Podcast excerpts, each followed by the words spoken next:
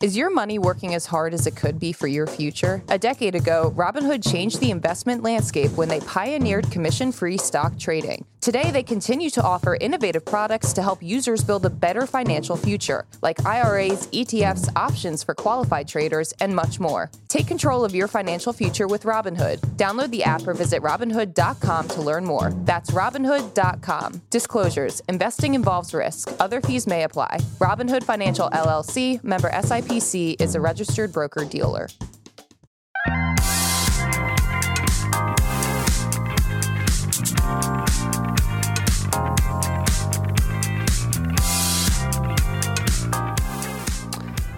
Good Morning Brew Daily Show. I am Neal Freyman. And I'm Toby Howell. And Neal, today March Madness is back. The Sweet 16 is kicking off. What is also back is voting in our logo bracket. So, for those of you who haven't been following along on social media, we have pitted 64 of the greatest logos of all time against each other in order to crown the gloat, which is the greatest logo of all time. We are very proud of that.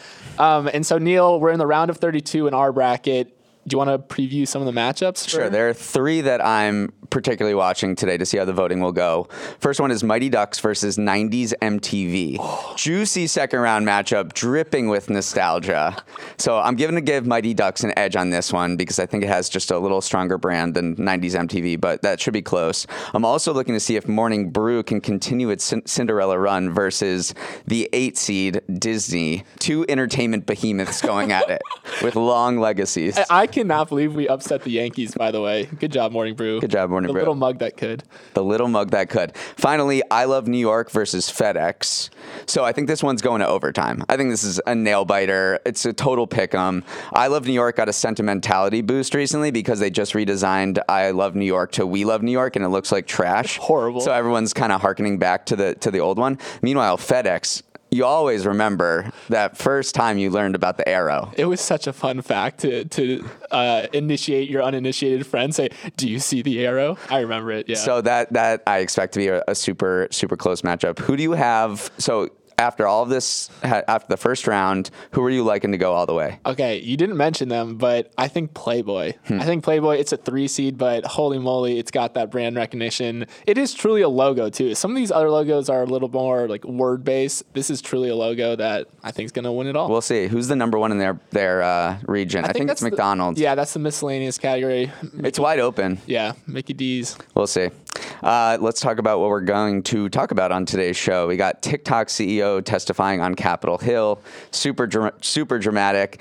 Uh, a poop joke had its day in the Supreme Court yesterday, so we'll talk about what that is about. And then finally, Top Golf venues Top Golf like venues are absolutely taking over the world right now. They're popping off. The first uh, we have to talk about the Fed. Uh, they kept on hiking interest rates yesterday with another 25 basis point increase, the ninth straight time that the Fed has hiked interest rates, and now the interest rates are now at their highest level since 2007. So this has been a pretty significant climb from pandemic lows. This one came at a particularly dicey moment for the economy. Inflation is still ripping at six percent, way above the two percent target. But we also had this bank meltdown recently in the past couple weeks. Many people were concerned that by continuing to raise interest rates, Powell would be only adding to the pressure on banks. So, as you love to say, Toby, he's trying to thread the needle. Thread the needle, pal. Do you think he was successful? Yeah, I actually, I mean, I wrote a thread yesterday calling this like one of the most important Fed meetings of our lifetime, and it was almost a little. I know. Hey, drama sells on on social media, right? Uh, and I think it didn't go as dramatic as people thought. It people predicted it was going to be a 25 basis point hike. That's what we got. And I think the big takeaway though is that Jerome Powell kind of had his job done for him by these this banking crisis. So yeah, you're right. The the main goal that he's been trying to do for the last year or so is get inflation under control. Finally, this the banking sector kind of implodes, which when the banking sector implodes, it definitely slows down an economy. So he doesn't have to hit hike rates as aggressively as was planned. So yeah, he he almost got bailed out by the banks getting bailed out in a sense. Yeah, it's not a good thing for the economy. It actually increases the chances of a recession, but even Powell in his pre- press conference said that what happened to the banking system can be thought of as being the equivalent of a rate hike or, or perhaps more than that. So it tightens what the, the tightens credit conditions. That's the Fed speak Yeah. way of saying there's just going to be less lending and there'll be less hiring and inflation and employment over because there's just less borrowing in the economy and borrowing runs the economy and Yeah. fuels our ability to finance projects. Right. His his words were it will likely weigh on economic activity, hiring, and inflation, which you're totally right. It's not a good thing for the economy, but that's a good thing for getting inflation under control. And yeah, I also think a big takeaway is that Powell is still in the hot seat. He's getting it from both sides of the aisle. You got people from Rick Scott to Elizabeth Warren kind of calling for his head, saying that he like laying the blame for the banking failure at his feet and then laying the blame for the inflation at his feet as well.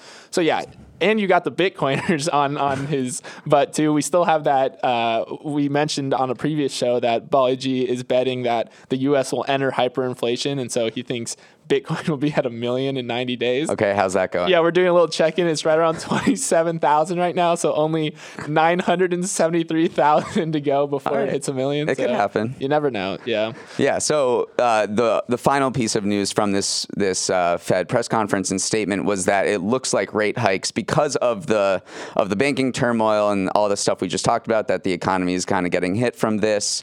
Um, that rate hikes. There might be one more for the end of until the end of the year, and then they're going to hike, and then they're going to cut. Actually, so you know, markets used to ce- would celebrate. You know, you used to see the Nasdaq going up three percent or S and P up two percent when there was a chance that the Fed would slow down its rate hikes. And now that it's happened, stocks didn't do all that much. And I think it's because there, there's this growing realization that the economy is really going to hit the brakes uh, as a result of this. Yeah.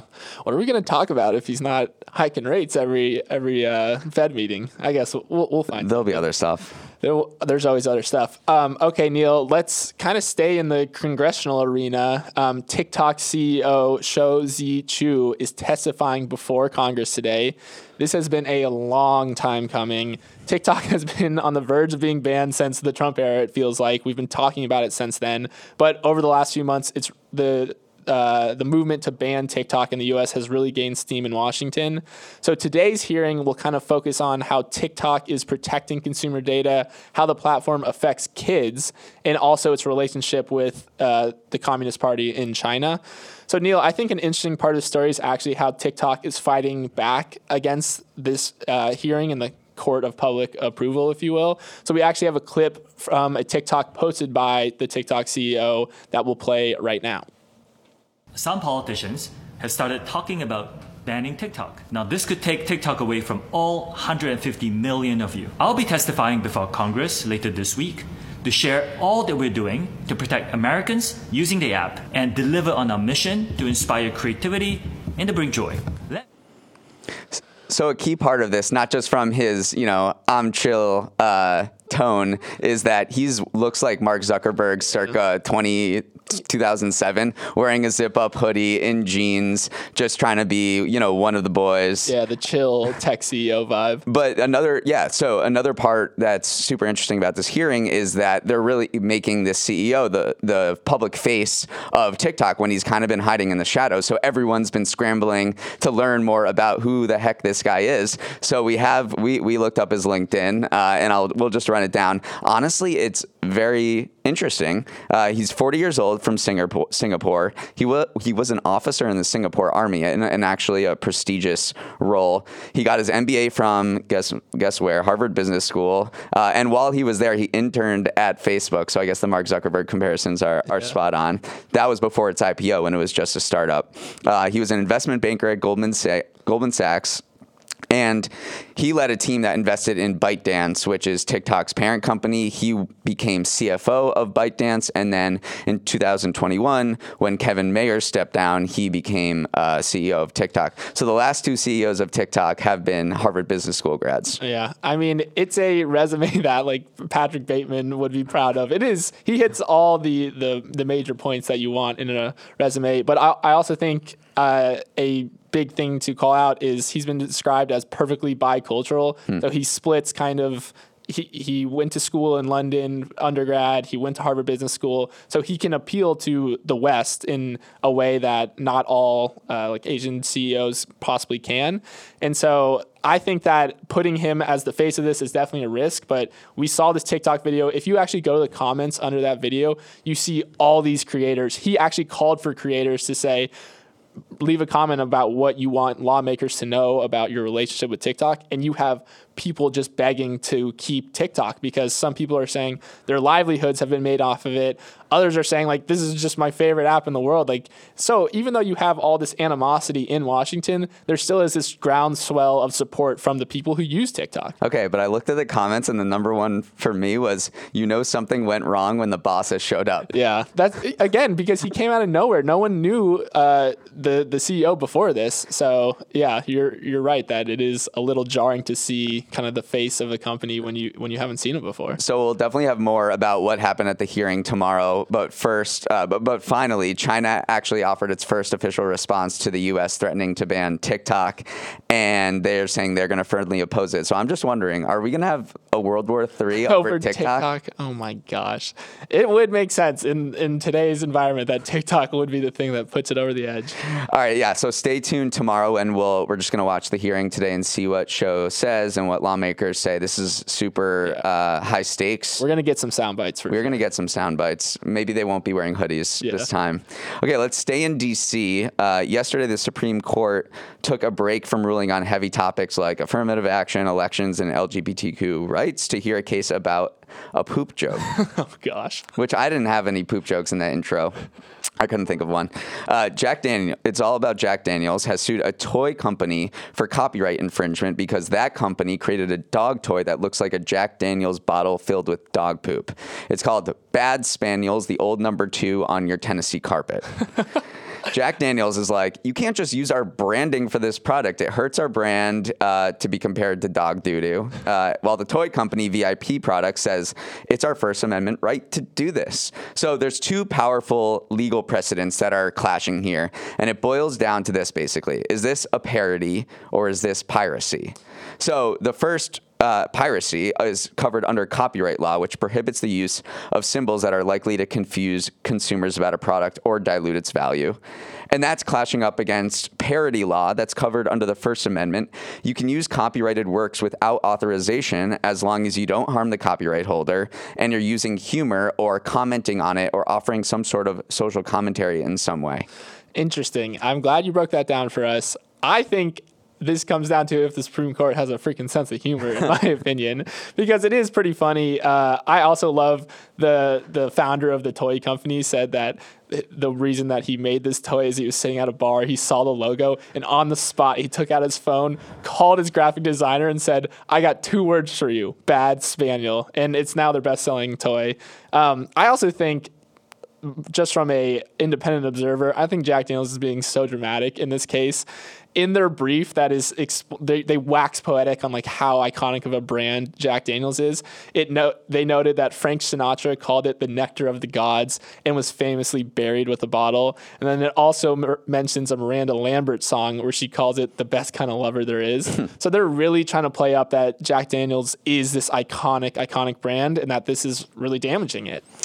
I was looking up other uh, parody law uses because I think it's fascinating that you can just kind of rip somebody's logo or brand and use it as your own to make fun of it. That mm-hmm. seems, I guess, you know, it's covered under the First Amendment. We live in a free country. First thing I always think of with parody law is dumb Starbucks. Oh yeah, remember that? Yes. So Nathan Fielder of Nathan for You in 2014 opened a chain, uh, opened a coffee store that was called Dumb Starbucks, and it had Starbucks everything, and they just put, and it was literally a carbon copy of Starbucks. They just, he just put dumb before it and cited parody law mm-hmm. as the reason why he could do this, and eventually it was shut down over health code. It was, and I, Starbucks didn't even know what to do. They were weighing, you know, whether they should file legal action or they just didn't know how to play it because parody law is so powerful. Yeah, it's very interesting. I guess the last thing I want to say on that is if someone started calling this show Morning Poo Daily, would we press legal action, or would we allow it? I mean, we'd have to dive into the action. I I- you know, it, would it harm our brand? It depends on what it is. If it was just a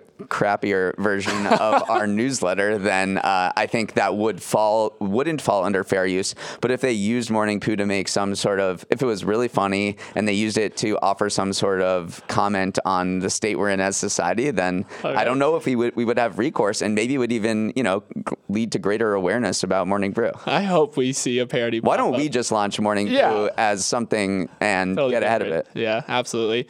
Um, all right, Neal, that was a fun one. But before we jump into the next story, we're going to take a quick break.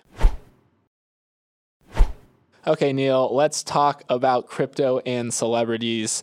There was nothing as annoying during the last bull cycle as celebrities kind of shilling these random cryptocurrencies. But turns out it wasn't just annoying, it was also a little illegal. Uh, so, yesterday, a group of celebs, including Lindsay Lohan, Lohan Akon, Ne-Yo, Lil Yachty, and Jake Paul, have all agreed to play pay more than 400,000 in a combined SEC settlement for promoting two coins, they are Tronix and BitTorrent, without disclosing that they were paid to do so.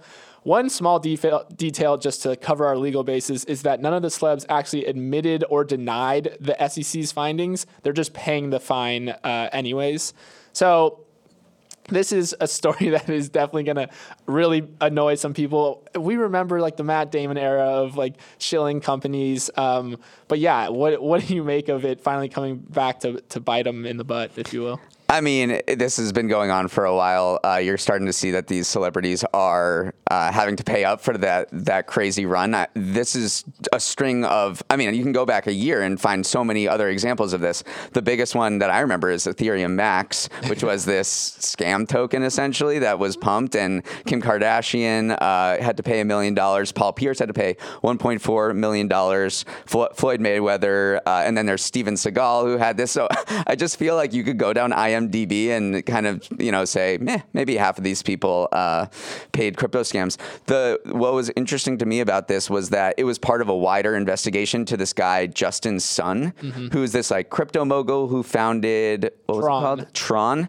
This guy is a pretty interesting character. Uh, he uses the title His uh, His Excellency because he's the he's the Grenada's trade representative to the World Trade Organization. He's also the same guy who paid 4.6 million dollars to eat to have lunch with Warren Buffett. Warren Buffett holds these celebrity lunches. But this is part of a wider investigation into Sun over wash trading, which I was hoping you could explain to people or and me. Yeah, I mean, wash trading is a, a scourge of the crypto industry. Basically, it's when a couple of like larger people, whales, if you want to call them that, kind of trade a token or an asset back and forth to each other. Each time they drive up the price, and they also make it look like there's volume happening, so there's real people trading.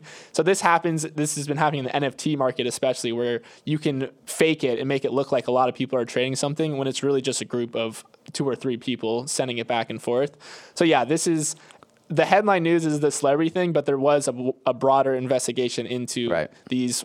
i- If there was actual legitimate investor interest in any of these tokens, Back to celebrities. I know yesterday I said that alcohol, the alcohol industry was just vibes, and it's clear that the crypto industry is just vibes times a million because they leverage celebrities like crazy. I mean, look at FTX, right? They had to get Tom Brady, Steph Curry, Shaq, Larry David to promote their thing because I don't know if it had any use to people.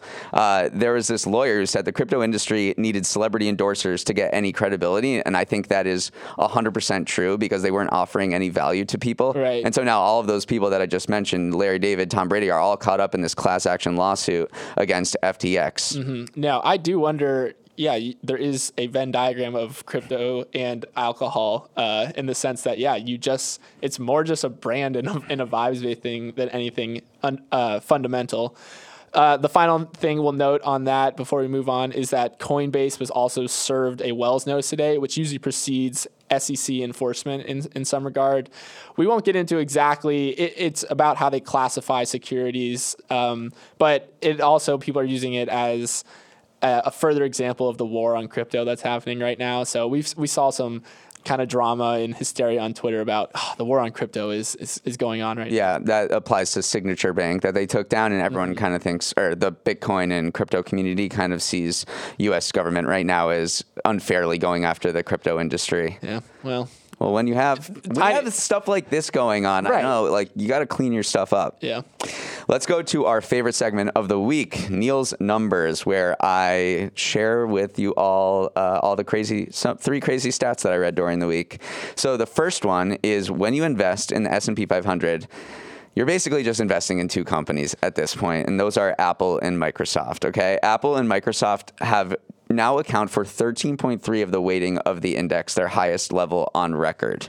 So I'm not upset by this stat, by the way. If I want to invest in the S&P 500 and I'm getting mostly Apple and Microsoft, I'm okay with that. Truly, like that's not that's not a bad thing for me. Although it is probably annoying to the fact that it's supposed to be a free market and these two companies are dominating the free market. they've sort of distanced themselves from FANG, right? There was this whole FANG index, which was supposed to be big tech under the umbrella of big tech. FANG was Facebook, Apple, Amazon, Netflix, and Google. First of all, weird that Netflix was ever there because they're a content company. Uh, and it seems like Apple and Microsoft have just pulled away. Now, the last time, here's a little trivia question for you. The last time two stocks had a combined higher weighting in the S&P than Apple and Microsoft do now was 1978. And so I'm wondering if you know or can guess the two companies. Uh, is it an energy company or No, you've heard of them. They're still around. they're still around today? Yeah.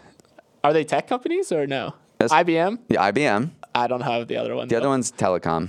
Oh, I don't even. That's crazy. It's Actually. an, no, no, telecom, the industry. Oh, they, I was like, I'm pretty sure that was an industry. I've never heard of telecom. AT&T. AT&T. I was gonna AT&T, yeah. yeah. So AT&T. Still around. All right. If anyone has a knows a company named Telecom, let us know.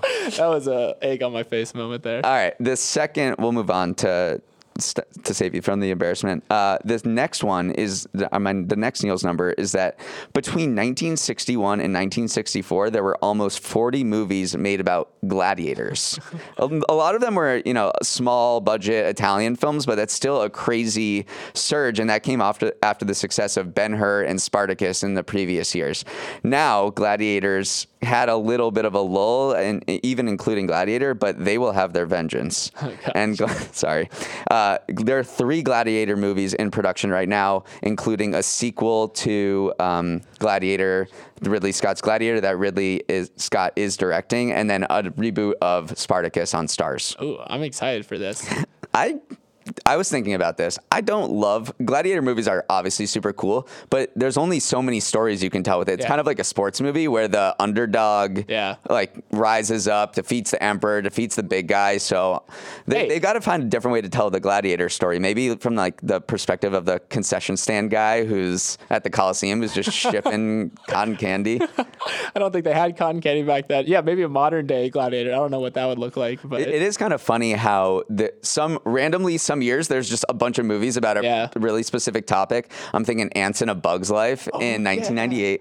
Then there was First Daughter and Chasing Liberty, which were about presidential daughters. Oh, they happened to come out the same year. And then this is a classic, The Prestige and The Illusionist in 2006. both great movies. Both great movies. Okay. That's the second Neal's number. The final one is about Taylor Swift's Eras Tour, which kicked off on Friday in Arizona. Just some really interesting stats have come out about it already. This thing is supposed to last 52 stadium dates, so it's, it's going to be over the course of the year. It will become the highest grossing tour of all time. The projections are that it will be uh, five, will earn 591 million. So that's not a bad payday for a year. She just rips. I, I think it's amazing too because these these concerts are so long. People have been pre- preparing for them like they prepare for a marathon. Like they wear comfortable shoes, Yeah. they bring hydration, they get their bathroom breaks in before. Because yeah, she's going 44 songs. She she's a beast. This is a distant. It's a basically a distance uh, endurance contest Yeah. or an endurance sport. Katie Ledecky, who's this incredible swimmer, goes three hours. Tw- she tweeted three hours shows Taylor Swift is definitely a distance swimmer. Yeah. and I think someone would track Taylor Swift's movements like they track soccer players on a pitch, and then she travels or she walks up to two miles every concert. In heels too. In heels. Pretty impressive. Uh, thank you, Neal. I love your Neal's numbers. I always learn a lot, so feel free to drop those at the, at the bar this weekend. Uh, just to finish off our show really quickly, we have a really fun story. Basically, the Top Golf of baseball is getting launched in Katy, Texas. Uh, it's called Run It's called Home Run Dugout, and I'm going to give you a quick stats just to kind of paint the picture for you. It's 46,000 square feet. It's got a full two bars and a full service restaurant, and it has 12 virtual batting bays. So basically, it shoots a ball at you. You're looking at a screen, and you hit, and the computer me- measures the velocity and the uh, like spin rate and shows where the ball's going. It seems fun, Neal. I'm so bullish on this adult entertainment trend you've that Top Golf pioneered. I know you probably know more than me, but it seems like every sport is kind of rolling out this bar upscale bar hybrid kind of thing. And I think it's just people want something to do while they go out. I think everyone's kind of tired of just sitting at a bar Yeah. and, you know, being squished. I love it. And so when I heard this, I immediately texted my friends. I was like, we got to go. My bachelor party. And they were all like, when's that happening? I was like, I don't know. But Get the order of events right, I- Neal. You know, Top Golf really pioneered this, and crazy stat I heard is that Cal, you know, Callaway, the golf equipment uh, maker, invested in Top Golf a few years ago. Now, Top Golf accounts for 39% of the combined company's revenue, and Callaway sales, equipment sales, account for 35%. Yeah. So Top Top Golf is making more money than Callaway golf equipment right now. It's a behemoth. is a juggernaut. Yeah. All right, that's all we have. Hope you visit uh, a Top Golf soon. It's also made for the TikTok generation too, because so many TikTok videos from there. Uh, please write in with uh, maybe some of your best experiences at Top Golf at Morning Brew Daily at morningbrew.com. And we have to shout out our awesome crew in the back. The show's producer and editor is Emily Milliron. The show's technical director is Justin Orlando. Our supervising producer is Bryce Beloff. Our VP of technical and production operations is Dan Bauza. Hair and makeup is in DC lobbying for TikTok. Hmm, didn't know that. Devin Emery is our chief content officer, and our show is a production of Morning Brew. Great show today, Neal. Let's run it back tomorrow.